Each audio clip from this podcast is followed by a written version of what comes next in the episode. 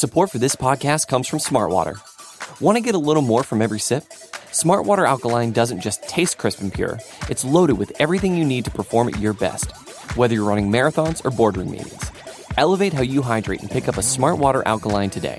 To learn more, visit drinksmartwater.com. Support for this podcast comes from Smartwater. Want to get a little more from every sip? Smartwater Alkaline doesn't just taste crisp and pure, it's loaded with everything you need to perform at your best, whether you're running marathons or boardroom meetings. Elevate how you hydrate and pick up a Smartwater Alkaline today. To learn more, visit drinksmartwater.com. Hey, it's Max. Before we get started, quick word from our friends at Mubi. Mubi is the uh, video streaming service that the discerning viewer is looking for. It's a curated online cinema streaming exceptional films from around the globe. Every day there's a new movie. Just one new movie, so you don't have to do the like scrolling, scrolling, scrolling, scrolling, scrolling, scrolling, scrolling. They've uh, picked out a good film for you to watch, whether it's a timeless classic, a thought provoking documentary, or an acclaimed masterpiece. There are always 30 perfectly curated movies to discover on Mubi. Plus, you can dive deeper into the films with exclusive interviews, video essays, and critical reviews on Mubi's Notebook. Try Mubi free for 30 days at Mubi.com. That's M-U-B-I.com slash longform. Again, Mubi.com slash longform for a free trial. Thanks to them for sponsoring the show. I have one more announcement before we get started, which is that um, we have t-shirts. Finally, after I don't know how long, long-form podcast t-shirts are available right now. Go to longform.org slash shirt. That's longform.org slash shirt. They've got uh, the logo up there, the lighthouse, the radio waves. It is all there for you. And uh, we need a bunch of people to go buy them soon. It's like uh, one of these campaigns where there's like a limited window or the t-shirts don't get made. So go to longform.org slash shirt. Thank you for your patience. I think you're going to like the shirts. Aaron picked them out. They're uh, top quality. Here's the show.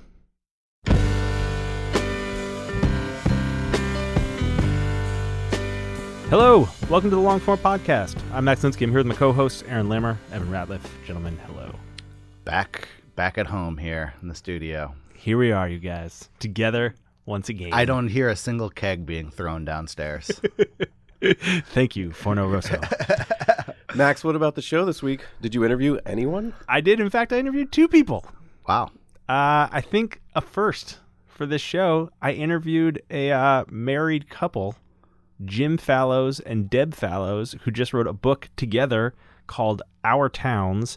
And uh, basically, what they did is they flew around the country and they went to small cities and towns uh, to figure out what's actually going on in places like Sioux Falls and Burlington and uh, spots all over the country. It's a very ambitious project.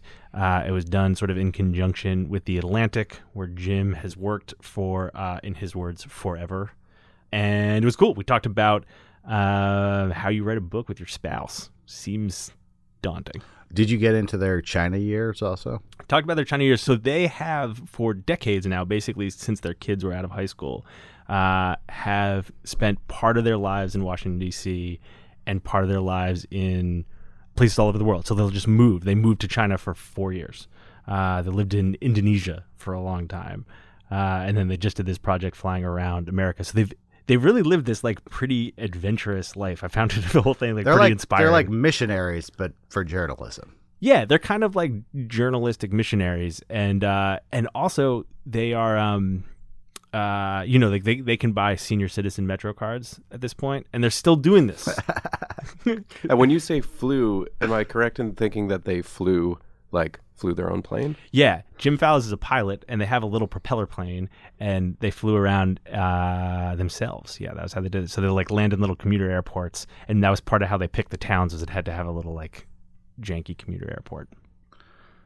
If you've been flying around uh, trying to deliver uh, messages to people like a 1930s Bush pilot, there's a better way with an email newsletter. MailChimp makes the easiest one to use. You don't even need to pay until your list has a certain number of people on it. And once you get going, they've got all kinds of great features. Analytics, one page landing page things, all kinds of stuff that's going to be helpful for you. So uh, thanks to MailChimp. They help make this show possible. I can't believe you didn't use the landing page transition. Oh, all right. I'm just leaving. I, I have to resign my position here. And now here's Max with Deb and Jim Fallows.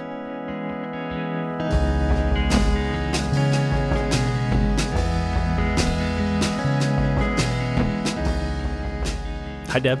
Hi, Jim. Hello, hey, Max. Max. How are you guys?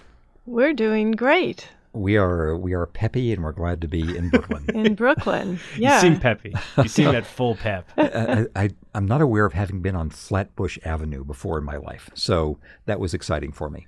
Um, yeah, you've kind of landed in, in what I like to think of as sort of the armpit of Brooklyn. Well, it has its sort of vibrant city charm to it. Yeah, it's uh, we have like a majestic view of a Mobil station. It's uh, it's not the most beautiful part of the borough. and you have a Brooklyn Bridge in your heritage.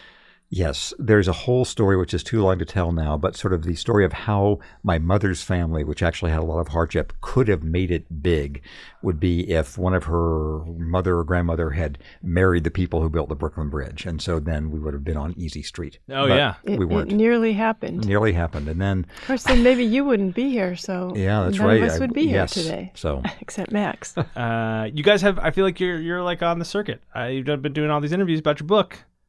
We just started doing that, and actually, its pub date is tomorrow. Hmm. But yes, we we have a very interesting tour ahead. Some of the big cities, but a lot of what we call fondly the vills: Knoxville, Louisville, Greenville, Nashville. Yeah, those are your spots now, right? There, there are towns. and plus Kansas City, plus Spurville. Redlands. Yep. Well, since you went right to our towns, can you give me the uh, the short version of the book? So my, my short version is over the last four plus years, we've been going around to the parts of America, usually written about only when there's a tornado or shooting or the Iowa caucuses, and seeing what's it like to treat them as sort of independently interesting places. And the heart of our argument is if you didn't know about national politics, you would feel much better about this stage of American life. That city by city, lots of places feel as if they're moving forward rather than backwards. What's your version? I'm going to add on to Jim's version, which is that we went aiming for towns where people generally don't go unless they're from there. Not the big city towns where you know the story or have an impression. Not the what we kind of called fancy towns, like Like Aspen, yeah, like Aspen that people have heard of and have a strong impression of, but more the towns that we wanted to see for ourselves what was there without a first or media impression. What was the genesis? Like? Why? Why go do this project? I'll I'll tell you again, you'll see a sort of ongoing yin yang balance here of my view and the actual view. Uh, my view is that we've been living in China for a long time, traveling around and coming back to the U.S. during the time of economic collapse, wanting to know what it was like, you know, to try to do the small town approach we'd used in China too. Also, I guess, you know, the real reason from my point of view, for a long time, we'd been around the country in a little propeller airplane, and there's a version of the classic American road trip that is simply more interesting that way than it is any other way. More interesting, number one, because it's prettier. You're not just seeing the interstate and the quickie mart and the gas station, but you're seeing the whole panorama of the country. So it's interesting that way. Second, it's interesting because you go places you wouldn't otherwise go. You wouldn't go to these places in Wyoming and Nebraska and Iowa and South Dakota because they're not on the interstate, but they have little airports. Right. That was the other. That was like the third metric, right? Was there needed to be a little like A little airport. airport. Right, but there are four or five thousand of those, so it's really easier than finding an interstate. You can just skip over that. And I guess the other reason that we wanted to do this, uh, a couple more reasons. One is that it felt like the national narrative of where the country was going was kind of at odds with what we had seen when we'd been flying around to small towns. That it the mood seemed pretty dark and dysfunctional, and yet when we'd land in Red Oak, Iowa, or um, Rock Springs, Wyoming, we'd think, gee, this this is an interesting place. Look at all the stuff that's going on here. And it kind of resonated with us since we grew up in small towns and and found them very interesting and compelling. So we thought that we would once again hit the road, which has been our pattern. I want to talk to you about that instinct, but Um, it is interesting to me that you guys keep just using the word interesting. Like it's interesting to fly instead of drive, and there's something interesting about these towns. And there was a line in the the sort of excerpt in the Atlantic that you wrote that really grabbed me, and I'm just gonna read it back. And then I was hoping maybe you guys could just explain this idea to me a little bit more because I think it's basically about what is interesting. Uh, this is the line that I wrote down: "Reporting is the process of learning what you didn't know before you showed up." And so my question is kind of like, what didn't you know about these places? And they are places about which I feel like the coasts have lots of preconceived notions.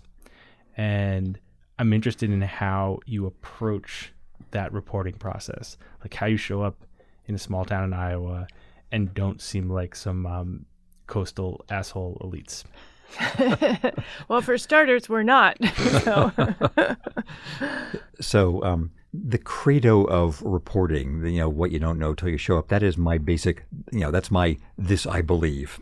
That's the reason I've stayed in this line of work for lo these many decades, just because there's nothing more fascinating that you can do of just serially satisfying your curiosity about things. What's it like on an aircraft carrier? What's it like in a Chinese coal mine? What's it like in a giant data center in where where do we go? Oregon. In Oregon. What you know what what is it like in all these things? And and journalism gives you a structural excuse to go do those. And it seems to me or seemed to us that people have not just in the US but around the world people have a multi-dimensional mental picture of life in Brooklyn, let us say, or New York, or San Francisco, or LA, because we've seen movies and you've read novels and everybody's been there. And there is a sense of the goods and the bads and the different neighborhoods and all that. And you really have a flattened 2D or even 1D view of a lot of other places that aren't normally in the media, even worse after the, the last election than before, because usually these places were used as props for concept pieces. Wow, we see from the election results, those people out there must be really angry. Let's go out there and ask them how angry they are. And as a side point, if you ask people questions that they're used to hearing in cable news discussions, they'll just give you the cable news answer. So we didn't ask that. We just asked them, What's the story of the town? What's the story of your family? How's this different from your parents' time? What's getting better? What's getting worse?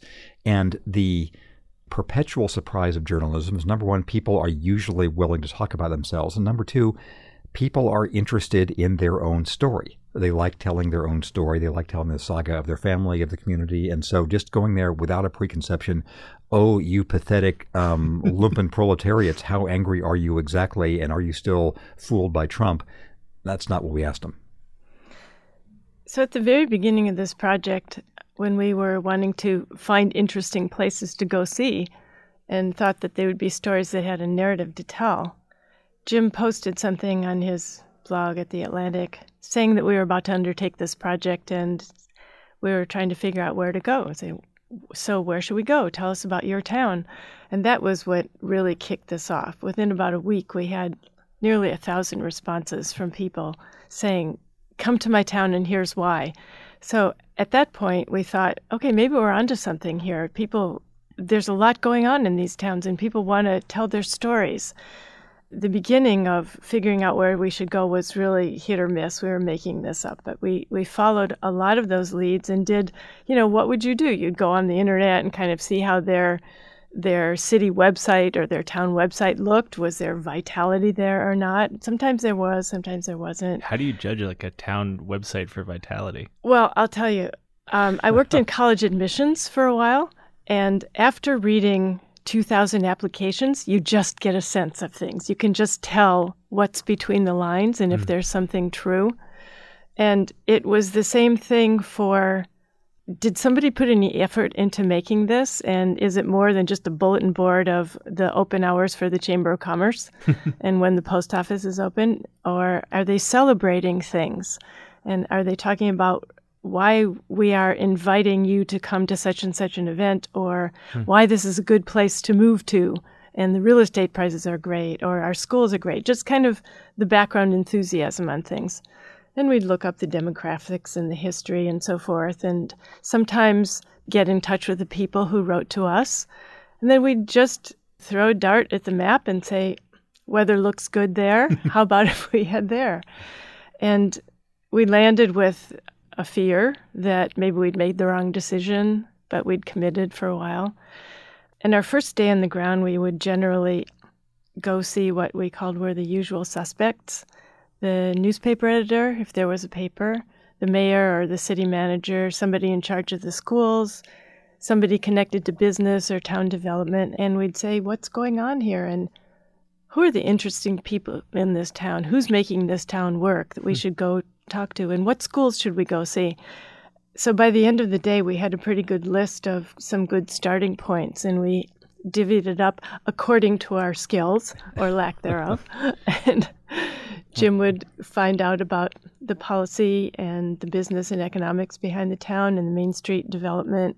And I'd go to the schools and the library, and we'd both go to the brew pubs together to just hang out and go to the public recreation places to get a feel for it and start our research.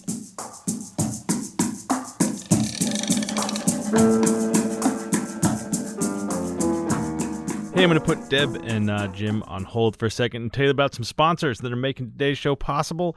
First up, Writers, you are listening to this because it's the long form podcast. You know you need discipline. It takes courage, commitment, and focus to push through creative blocks, extract stories from your head, and get them written down in the real world. If you're looking for structure and organization to help you write a bestseller or make an impact with your story, check out the Self Journal. More than a planner, this powerful productivity and success tool will help you structure your day around your goals and the tasks that are important to you. So, no more excuses that you don't have time to write, that you're blocked, whatever. With the self journal, you can be intentional with your day, make time for creativity, and free up space for deep focus that gets you in the zone. It's loved by writers. The self journal will help you get better at your craft by creating the quality time you need to sharpen your skill. I can almost guarantee that if you're listening to this show, you have at some point struggled with writing. Why not try the Self Journal. You can find out more at bestself.co slash longform. Again, that's bestself.co.co slash longform. You're going to get 15% off your Self Journal. Give yourself a shot. Also sponsoring the show today, Radius from Thermacell. It's the world's first rechargeable zone mosquito repellent, of course. Just turn it on, mosquitoes gone. With the Radius Repeller, you stop mosquitoes in flight, not on your skin, so you don't have to bother with messy, smelly, oily sprays. The compact Radius Repeller creates a 110 square foot mosquito protection zone. TM. Not really TM, I just said that. The secret is the uh, use of heat to disperse a highly effective, scent free repellent. Radius is push button simple. It features a rechargeable battery and a repellent cartridge that offers up to 40 hours of protection. You can use it anywhere your backyard, at a campsite, on a picnic, on your, on your vacation. Radius comes with a 100% satisfaction guarantee. Discover for yourself why Thermacell mosquito repellers are the highest rated zone mosquito repellents. I gotta tell you, my wife hates nothing more than mosquitoes. She like uh, tracks them at night. If there's like a mosquito in our room, she just like uh, will not quit until that mosquito is gone. I've got to try radius from thermacell it literally might change my life. I cannot tell you the degree to which mosquitoes bother this person that I live with. Uh, it truly, it's like uh, it is her kryptonite, and I'm gonna try it. Here's how I'll do that. I'm gonna go uh, thermacell.com. That's T H E R M A C E L com. and I'm gonna enter the code longform, and I'm gonna get 20% off that radius from Thermacell. Again, that's thermacell.com and enter the code longform for 20% off. I'm literally going to do that right now before summer really starts and uh, my partner's entire mental pie chart is taken over by mosquitoes. Okay, let's get back to Deb and Jim.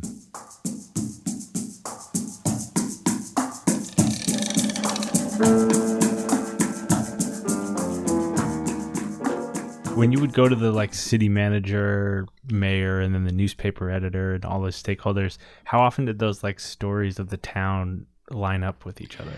We wanted to keep asking until they did. We were talking recently with some social scientist who was complaining about the non-scientific basis of our work, and oh, you know, duh. I mean, this is not scientific, but it's repertorial, and what you do is you try out hypotheses, which you don't call that. You just try out your, your, theories and your hunches and your impressions, and you hear it from one person. You ask the next person about that, and they agree on 60%, they differ on something else. And by the time you've talked to 30 or 40 people, you have an idea of what everybody's saying and what nobody is noticing hmm. and what they're contradicting on. So I think from the craft as opposed to science of reporting, you get some sense. But I, I have another point too, which is a, a renegade point. Um, my experience in dealing with so I worked for the Atlantic forever, and the Atlantic is a now a big time, you know, very long and established East Coast media outlet. And I've observed over the decades people from the coastal media outlets in, I think, two modes. There's some of them who sort of carry themselves as the talent and the person from out of town, the person with a fancy suit, and the person who was sort of waiting for you to ask him or her their impressions on politics. And let me that, get that. That's the Jim model. yes, you, you've anticipated me.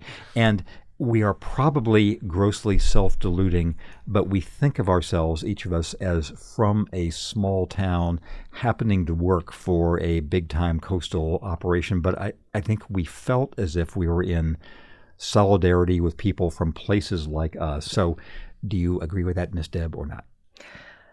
I do. And so, Jim and I also come from really different, quote, journalistic or reporting backgrounds, unquote being that Jim has been a journalist his entire life. And I'm not yet a journalist. I'm kind of a normal person, but one from the Midwest who likes to listen to people and watch people and likes to get out and get around. So I did less formal interviewing than you did, and I did a lot of observing, which is my strong suit, I mm-hmm. guess. Going into classrooms and just sitting there for long periods of time, watching how the teachers interact with the kids and watching what the kids say. Or sometimes we went to, people would invite us over for dinner and they'd have a gaggle of their high school kids. And we'd, they're real easy to talk to because you just ask a few questions and they start opening up and talking about things. So it, it was kind of a combination of formality and informality. And in the informal parts, I think was where we also got a strong sense of have these stories we've been hearing do they ring true when people are just chatting and just talking rather than giving us a formal answer to a formal question? And that was at one point where i actually felt most like yeah i've heard this before. Sorry what's the part that you've heard before? Whatever they were talking about like I love living in Sioux Falls because it's a safe city. My kids can go outside after school and they can go down to the mall rather than hearing the chief of police say, This is a safe city. Oh, right. You're talking yeah. about where the story started to line up. Yes.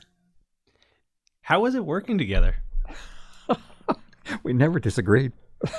We've been working together our whole life. So I think one of the advantages is that since Jim has been a writer his whole life, he's always worked at home and been around in the house all through the time the kids were growing up in the attic or the basement or wherever he was finding a place to work and and saw the scrum of daily life where the kids were you know running around the house or whatever was happening so that it wasn't like suddenly we started working together. We've been leading our complicated our life in all its complications together for way many more years than you are old.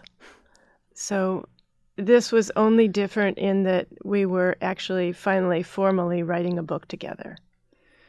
And I think we, this was so much a joint effort that we take for granted.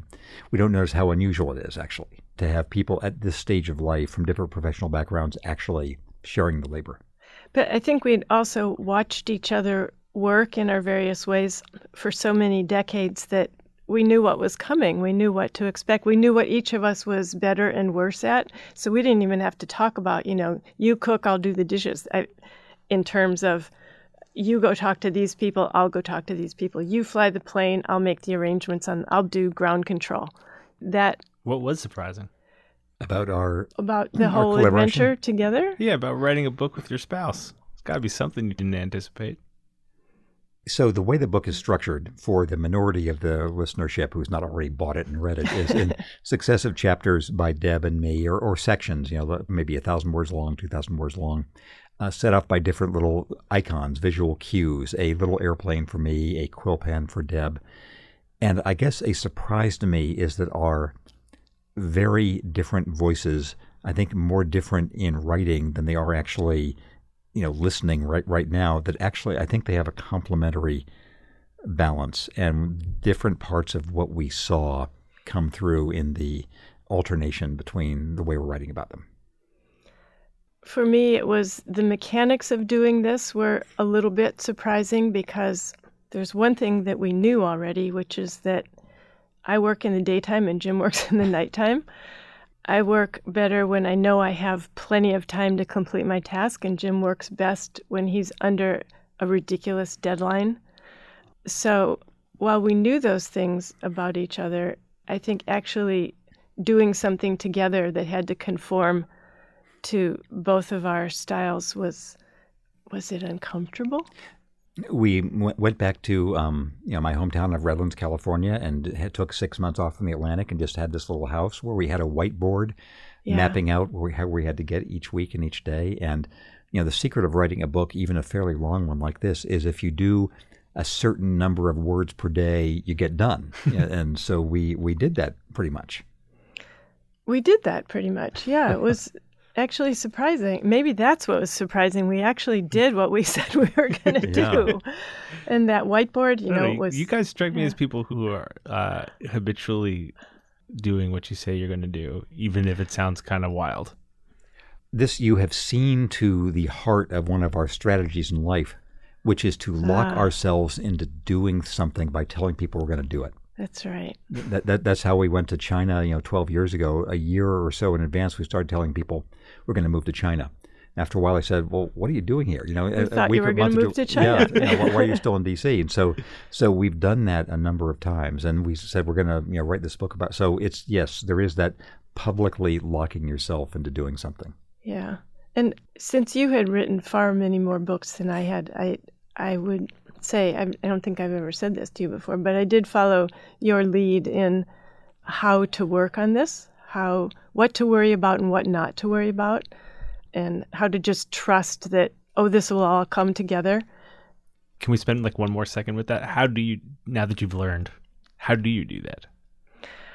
I think the key is the trust that means you're willing to go back and reorganize something or redo something or reconfigure that would, in my opinion, radically reshift the package of what you're doing, which makes me uncomfortable because I like to have that structure from the get go and kind of stick to it.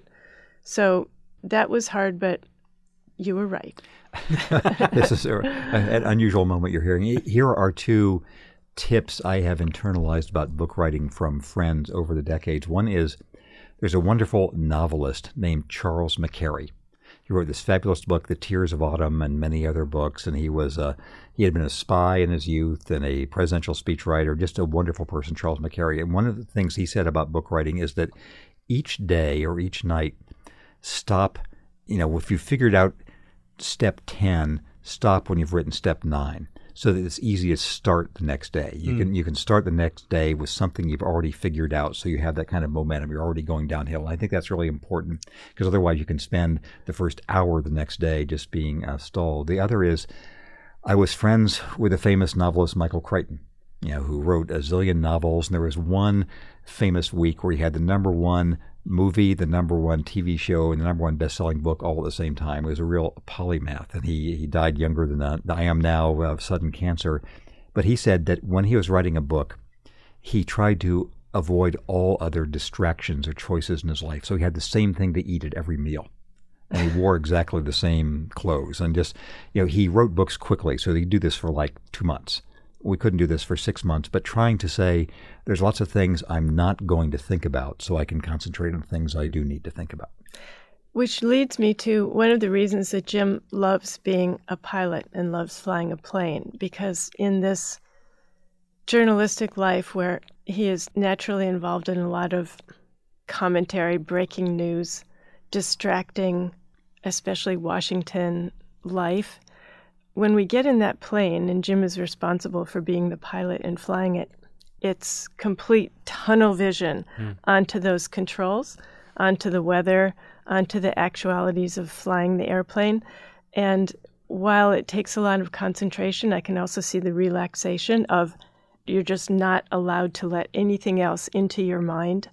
But for you, I see that as also really a relaxing thing.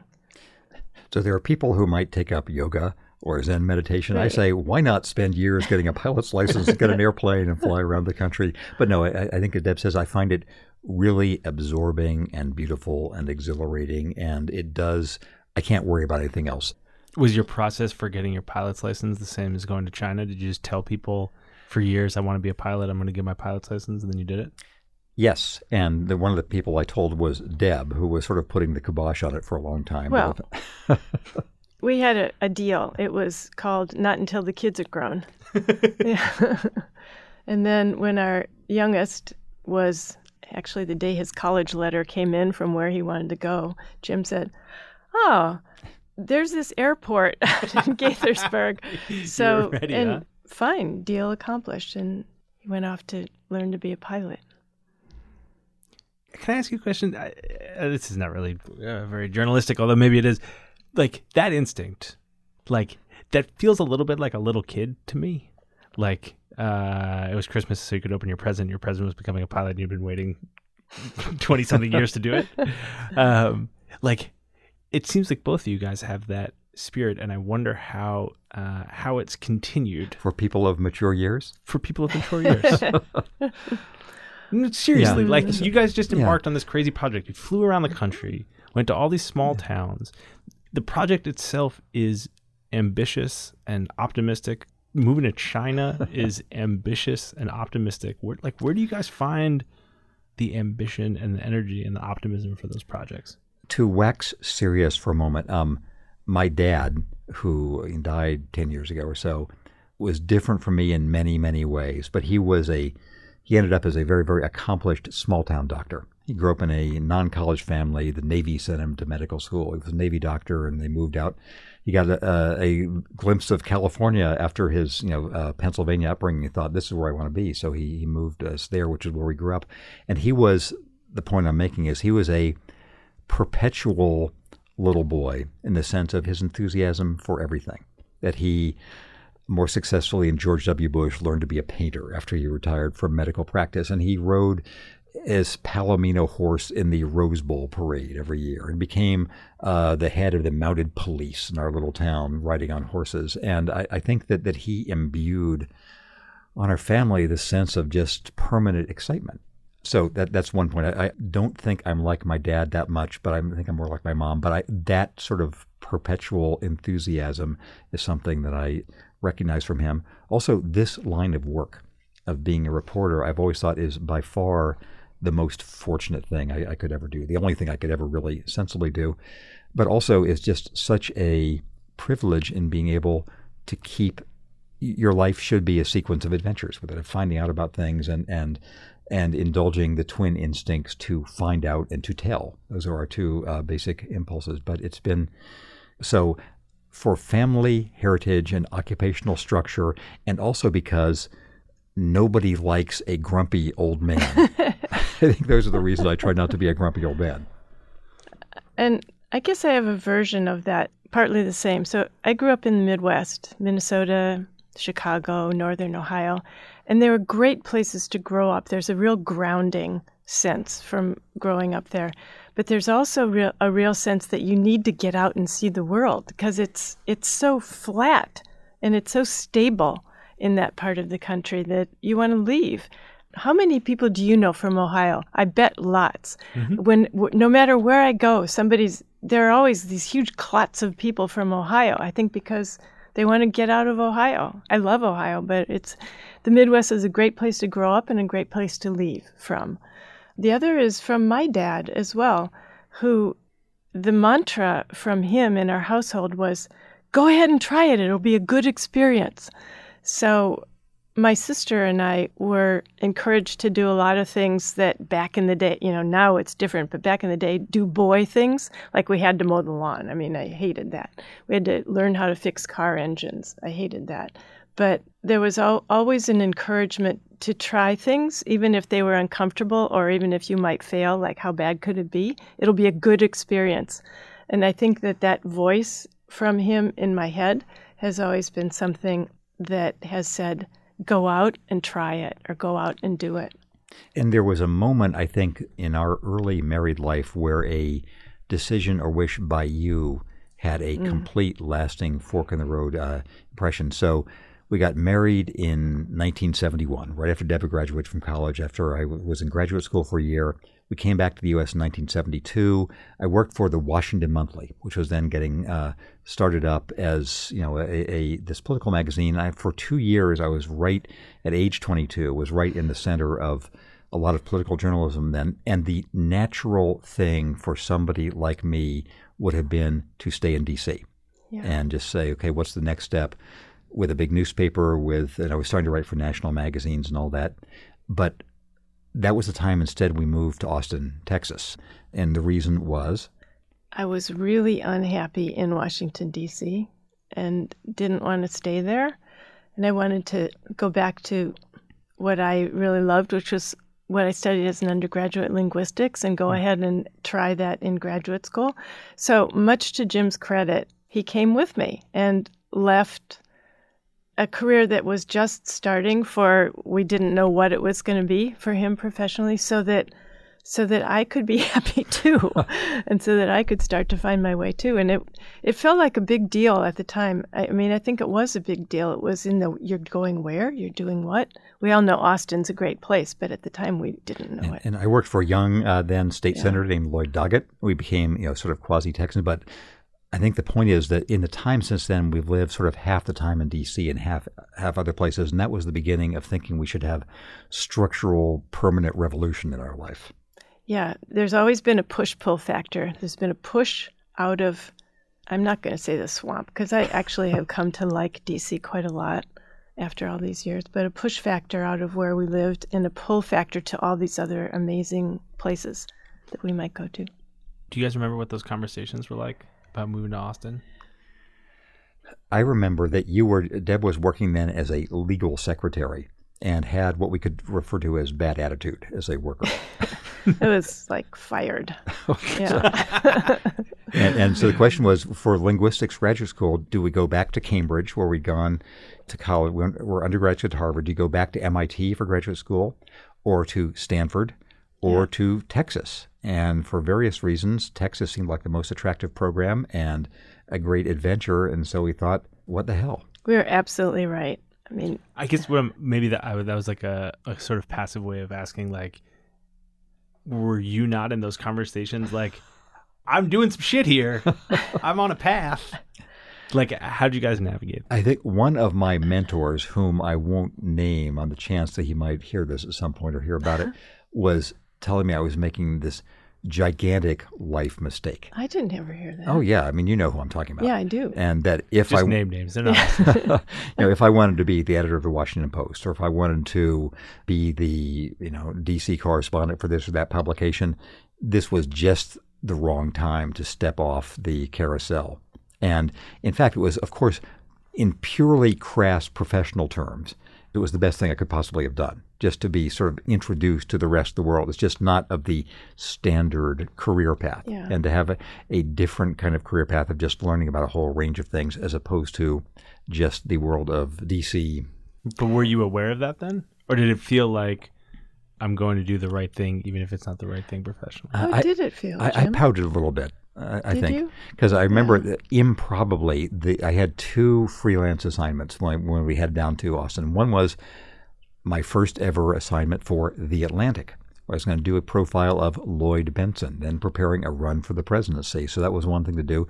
The other was weirdly a commission from Playboy magazine to do a profile of Warren Burger, the Justice Supreme Court.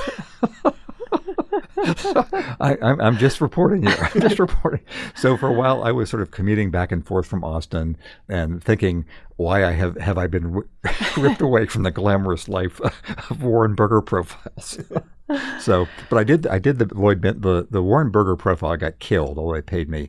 The Lloyd Bentsen profile worked, and I did then another piece for the Atlantic from the world's largest slaughterhouse in Amarillo. About sort of the beginnings of the animal rights movement. Then And it was also that Jimmy Carter, I think, saw those pieces in the Atlantic, and that was how you first, and the Washington Monthly also. yeah, Yeah. joined his campaign. There's one other thing, though. This was a really long time ago, and I think people's ideas, young people's ideas of their careers and career paths, have changed over the times. When I watch our kids who are a bit older than you and your age kids and kids, fully fledged adults, and somewhat younger, plan their lives and careers, I see a lot more planning and explicit, vocalized compromise making, trajectory organization of how my career will go going on than it was in our era, which It all sounds so pejorative when you say it. no, I'm saying we were really Yeah. reckless. Yeah. Um, sounds awesome. But, but it was sort of a so our parents who are of the World War II generation got married very young. You know, my mom was 20 when I was born, and and your parents were young too, and so they were doing a bunch of just roll the dice things. And I think we were sort of in the roll the dice mode too. I was not sure I wanted to be in this journalism business at all. Anyway, it was just you know giving it a try before doing something more serious, and so it was all just trial and error hmm. with a number of And, and it was also really it was post. This is going to sound so old, but it's true. It was post Vietnam era when we were just glad to be alive, and you know people had other serious, more serious problems than we do of trying to figure out what your career was going to be, and if you were taking a slight deviation in your path. So I do think a lot of it was the times and not and being able to risk it more and having that be a normal thing. It's almost like you guys were like you were playing with like house money. yes, yeah, it, it, it's true. And there was a certain, I, I think we we lacked a tragic imagination of how things could go yeah, wrong. maybe so. Yeah. We were just kids. When uh when Carter came calling, how did you guys make that choice? So I think we we signed on the day before we discovered you were pregnant with with what would become our first son. So that was sort of uh, that was part of rolling the dice. Uh, uh, but this was more intentional, believe it or not, which is one of my early mentors. Perhaps referred to earlier in this conversation, a man named Charles Peters, who was the editor of the Washington Monthly, had said that if you want to be right about politics as a journalist, some time in your life you should try to work in it one time. And Charlie had worked for the John F. Kennedy campaign in West Virginia and then had been senior figure in the Peace Corps. And his argument was if you do it one time, you're just going to know things you can't know otherwise and do it once. So you're not commuting back and forth. So when out of the blue, some friends in the Carter campaign in the spring of 76 said, We're looking for more talent. I thought we thought, well, wh- why not? What do we have to lose? Essentially, most candidates at that stage are going to lose, so it'd probably be a half half year adventure, and I learned things I wouldn't know otherwise, and so that was sort of it was was rolling the dice again. And then you ended up in the White House. Um, yes, through improbable circumstances, uh, on the campaign as the kid junior speechwriter, you know, on the plane for six months. Then the senior speechwriter, then Patrick Anderson, a very good writer and a, a good friend, got crosswise of Jody Powell, and so I moved up the food chain and became the head speechwriter for two years until I then got crosswise of Carter and Rick Hertzberg of the New Yorker moved up the food chain after me. Wait, how, first of all, just using the phrase crosswise seems to me to be like a phrase that someone who never gets crosswise with anyone would use. But wh- wait, what was your falling out with Jimmy Carter about? Jimmy Carter, number one, is, has been the best former president in American history. Number two, accomplished a lot more as president than most people give him credit for, from deregulating the craft beer industry to and, and creating what is all around us to the Camp David Agreement. And number three would would have been a very good sort of judge or dictator because he always wanted to do the, the right thing, but was less sort of intent on getting it done.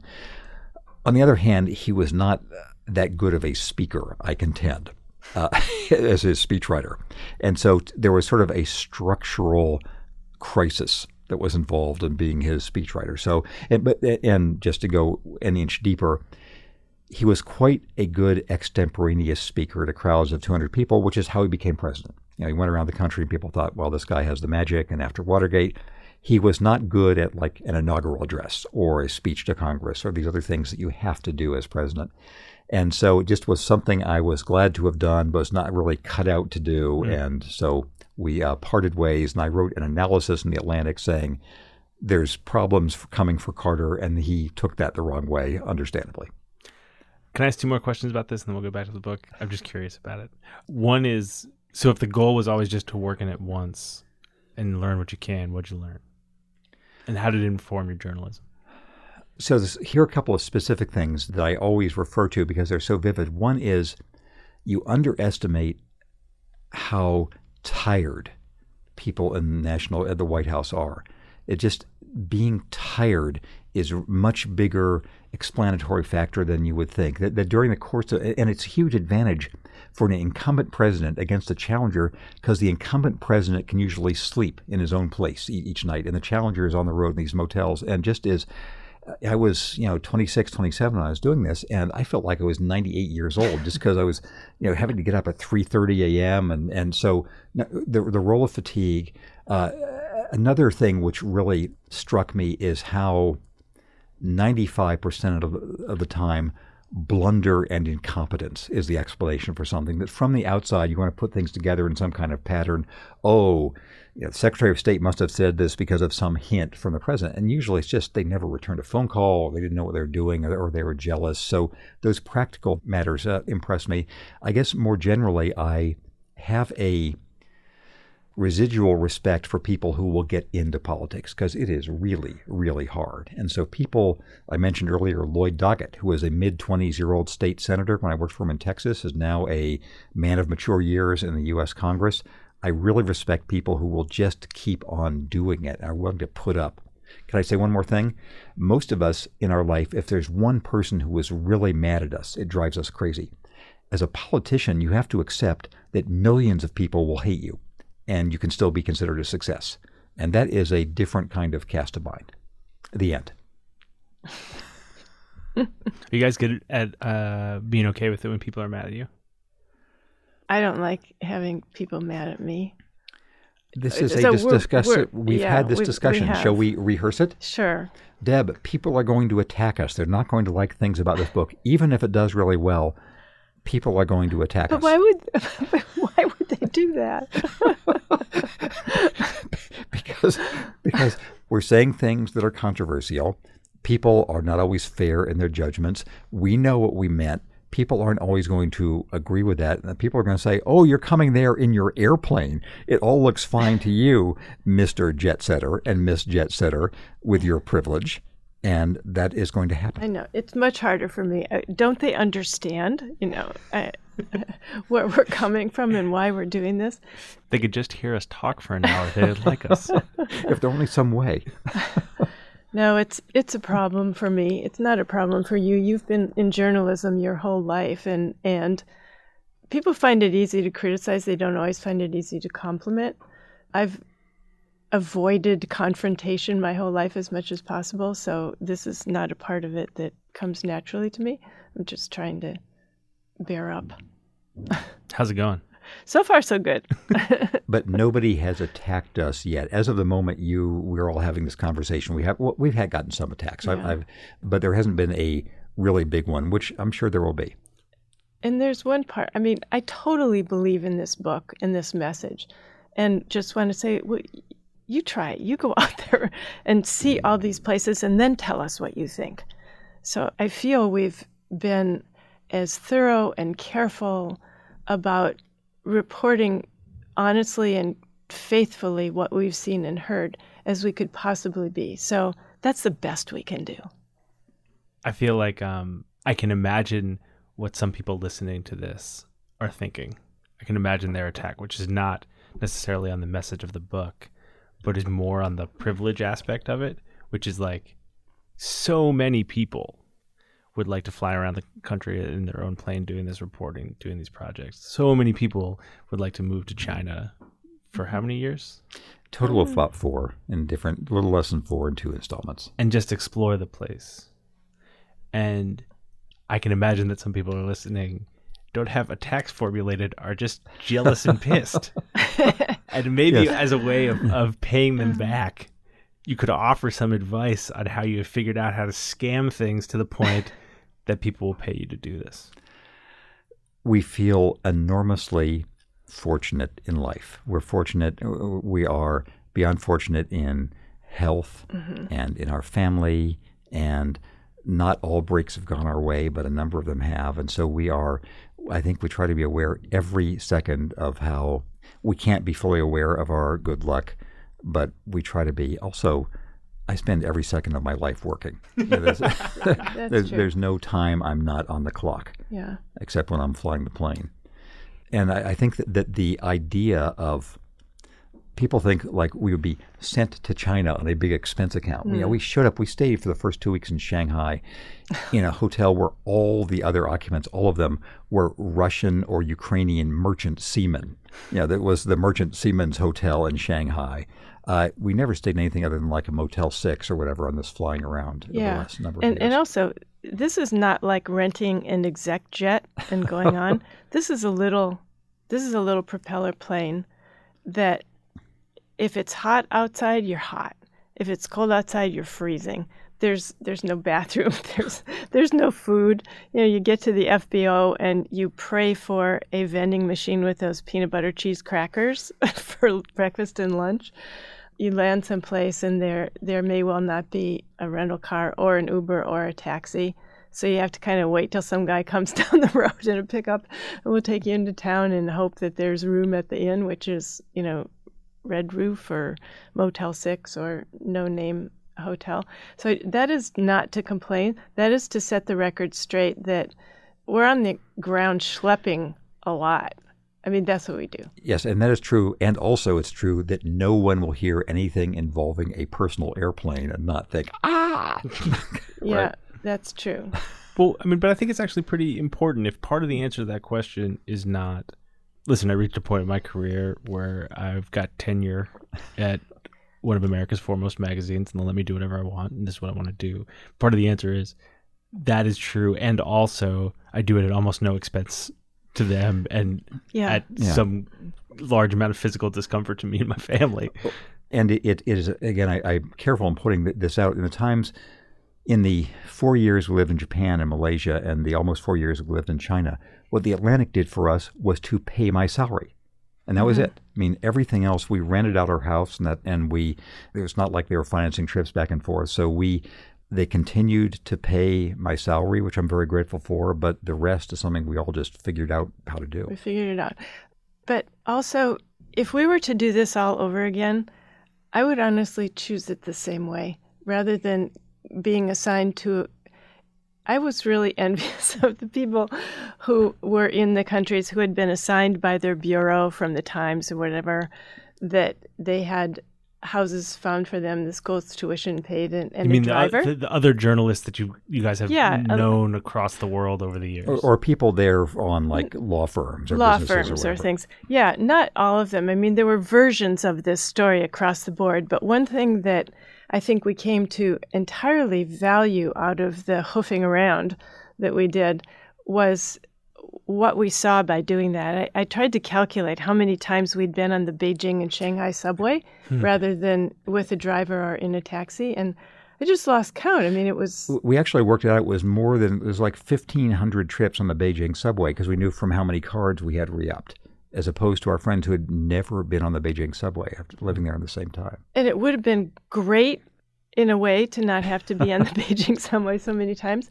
But I'm telling you, you learn a lot by being on the Beijing subway, just watching people go in and out and listening to them talk and ending up in the wrong place or seeing what happens when it breaks down or when your pocket gets yeah, picked. getting robbed. Yeah. Yeah, or things like that. So all of those little moments accumulated into a very genuine and memorable experience.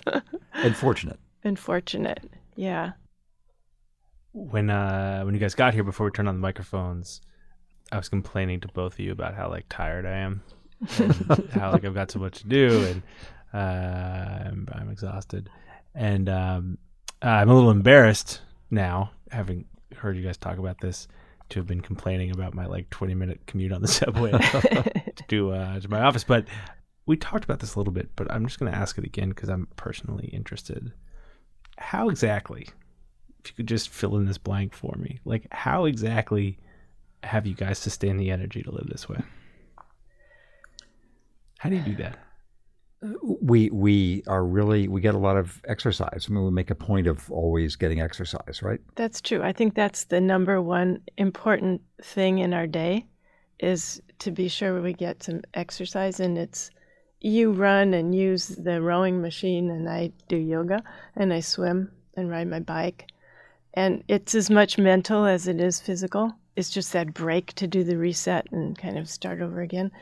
Um, and we are very fortunate, knock on wood so far, to not have any major health issues, mm-hmm. which becomes the big deal yeah. as you get older. And I mean, we have, uh, I guess, also the I have the model of both both of our fathers never thought of themselves as old. They yeah. thought of themselves as sort of bushy tailed, and I think that imprint is in both of our minds. One thing I've been thinking about more is at this age and having these opportunities and feeling good, you have some responsibility to this privilege of the life that you get to have by keeping going, by going out to do more things and trying things that are hard and challenging yourself. Um, so I think there is some kind of nagging thing in my mind. Maybe it's because I grew up as a Catholic or something that makes me think you have to do this too. So, what are you going to do next?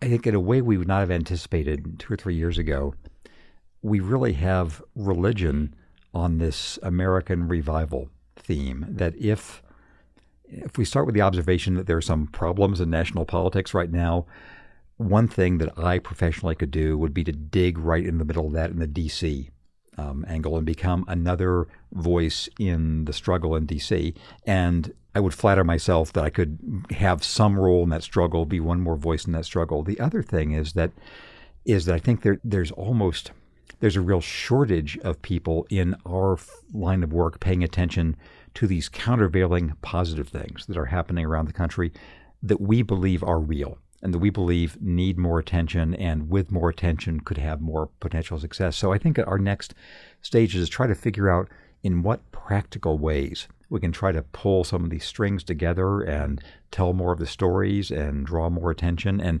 go to more of these places too. And connect people with each other who are in like minded pursuits. You know, the startups in Greenville with the startups in Fresno and the ones in Montana or the rural artists in Iowa to those in Arizona, just to give voice to some of these messages of optimism and how to do it that we've heard from people so they can feel like they're part of a movement and not alone in the efforts that mm-hmm. they're doing.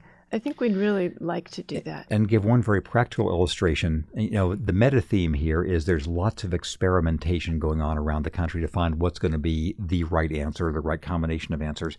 And just today, we were talking to somebody who said, we were observing that the two great crises we see at the local level are number one, opioids, and number two, local journalism and the economic pressures on it. And this guy we were talking with was saying, well, really the answer would be to convince today's rich people that they need to set up endowments for local journalism. You know, that Jeff Bezos for the Washington Post, that's great, but there need to be 10 more people doing that for 200 more papers and having some version of the Peace Corps, some version of the International Executive Service Corps, or other practical ways. So finding innovative ways actually to address these real problems mm. is interesting to me. It's a theme throughout the book that um, this breakdown in the fabric of these small towns and counties losing local journalism. And it feels like actually the book is like so like optimistic and kind of like dissonantly optimistic. Yeah. but since you have been to these places and most people listening have not help me understand exactly what so, you guys saw so on that front. local journalism is under and the default condition would be for it to go down and down and down. For example in my hometown of redlands california when i was a kid and for a long time before that, there was a family owned newspaper that really was the center of the town, the Redlands Daily Facts. So the Daily Fax is still there, but it's part of this news chain that is so much in the news from the Denver and you know the Alden Group or whatever, oh, yeah. whatever it is, and so they are under tremendous pressure in lots of places we've been. In our chapter on Allentown, we talk about a lot of the great uh, reporting from uh, reporters for the Allentown Morning Call. Everybody we cite in that book from three years ago is now doing something else other than working on, on the morning call. So there are, that is the great pressure. And also, there are people who found ways to turn it around. Um, both in Burlington, Vermont, with the with Seven Days, which is the one-time alt weekly there, it's become sort of the state's newspaper. They're they are robust in their print edition. In Erie, the Erie Weekly Reader is sort of taking over the slack that the uh, the normal morning newspaper is not doing, and there it's an experimentation. There are some cases of success. There's a larger problem like that of newspapers in general, and our goal, our purpose here is to say, look it's still a time of possible inflection. This is where money, attention, talent, innovative ways, like we were hearing this morning, of some of these senior editors who've been laid off from newspapers and Time Inc. Find some program where Peace Corps like they can go out to these places in the Dakotas or in Texas and work on and, to, and to, train yeah, the train, next yeah. generation of journalists who would then go out there and do that. Hmm. So this is a real kind of stand-up moment for philanthropists and the future is being Yeah. decided even now. It's an optimistic idea. but it could actually work. yeah.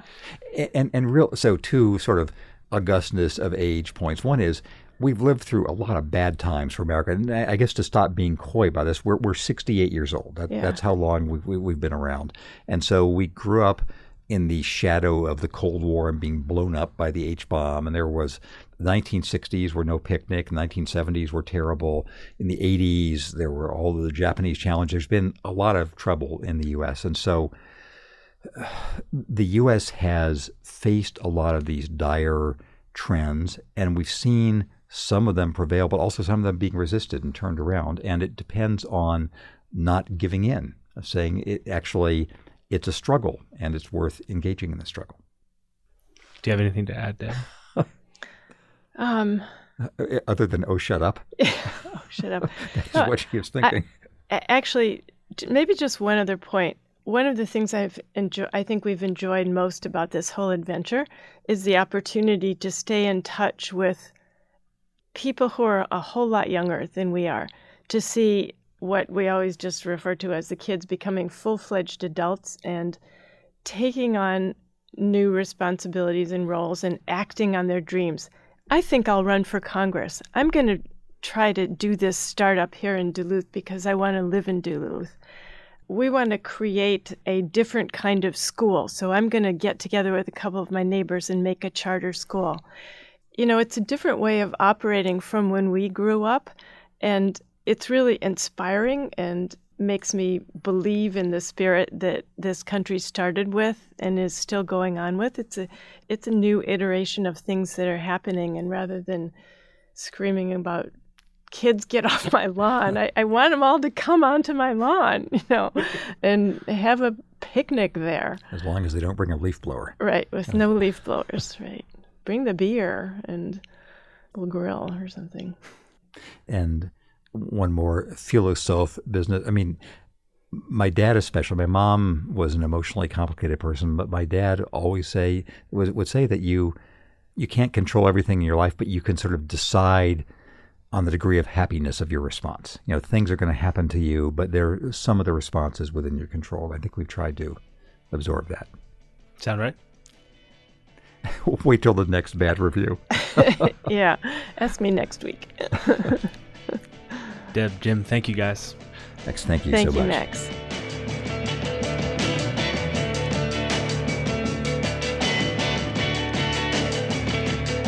Thanks for listening to Longform. I'm Max Linsky. My co-hosts are Aaron Lammer and Evan Ratliff.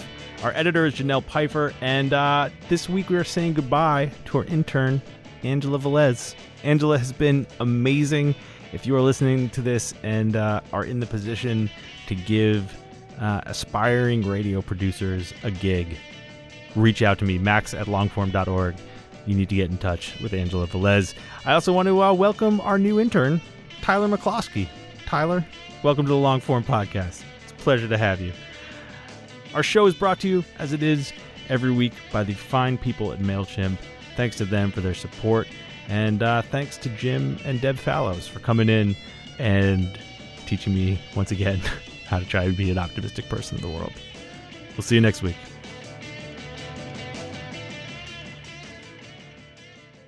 Psych. Actually, I want to tell you one more time about our good friends at Mubi. Mubi is a curated streaming service. There's only 30 movies on there at once, so you don't have to do that thing where you're clicking around uh, for 45 minutes to actually pick what you want to watch. Everything on Mubi is good. They've got actual humans that pick actual good movies. There's classics, docs, masterpieces, new indie stuff. Uh, there's 30 movies at a time, a new movie every day. And uh, it really, it's a great thing. You don't have to do all the work of picking out what you want. Uh, they're just going to put something great in front of you. Try Mubi free for 30 days at mubi.com slash longform. That's mubi.com slash longform for your extended free trial. Go check it out. Okay, now, actually, we'll see you next week.